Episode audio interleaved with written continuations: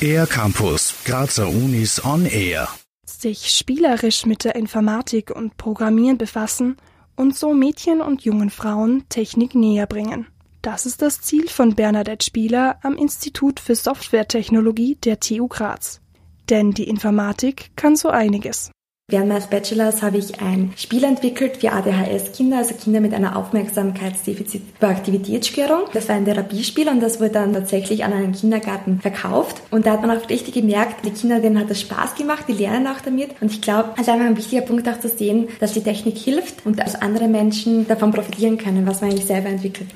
Wissenschaftlich befasst sich Bernadette Spieler unter anderem damit, wie man jungen Frauen technische Themen und vor allem das Programmieren beibringen kann. Und ob es hier Unterschiede zwischen Mädchen und Burschen gibt.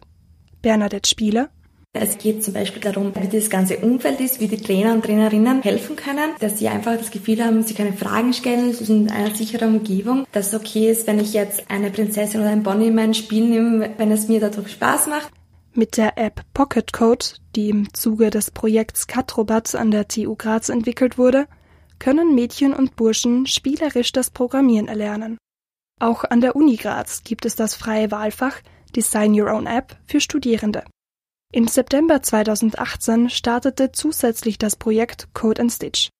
Hier können Teenager ihre eigenen programmierten Muster auf T-Shirts oder Taschen sticken. All diese Projekte verfolgen das gleiche Ziel. Hier geht es nämlich darum, dass Mädchen meist gar nicht die Chance haben, dafür interessiert oder motiviert zu werden. Der Informatikunterricht ähm, sehr variiert von Schule zu Schule und hier Programmieren zum Beispiel oft auch überhaupt kein Teil ist oder dass man nicht wirklich weiß, was da eigentlich dahinter steckt. Und das, was ich versuche, hier ein Bild der Informatik zu vermitteln, einfach diesen Weg zu zeigen, dass es eine Alternative gibt zu den anderen Studien, die Ihnen vielleicht schon bekannt sind. So Bernadette Spieler.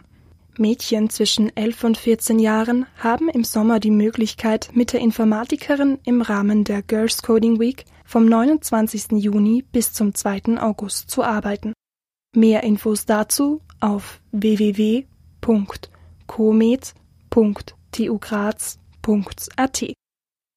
Für den ER-Campus der Grazer Universitäten Jasmin Huss. Mehr über die Grazer Universitäten auf ercampus-graz.at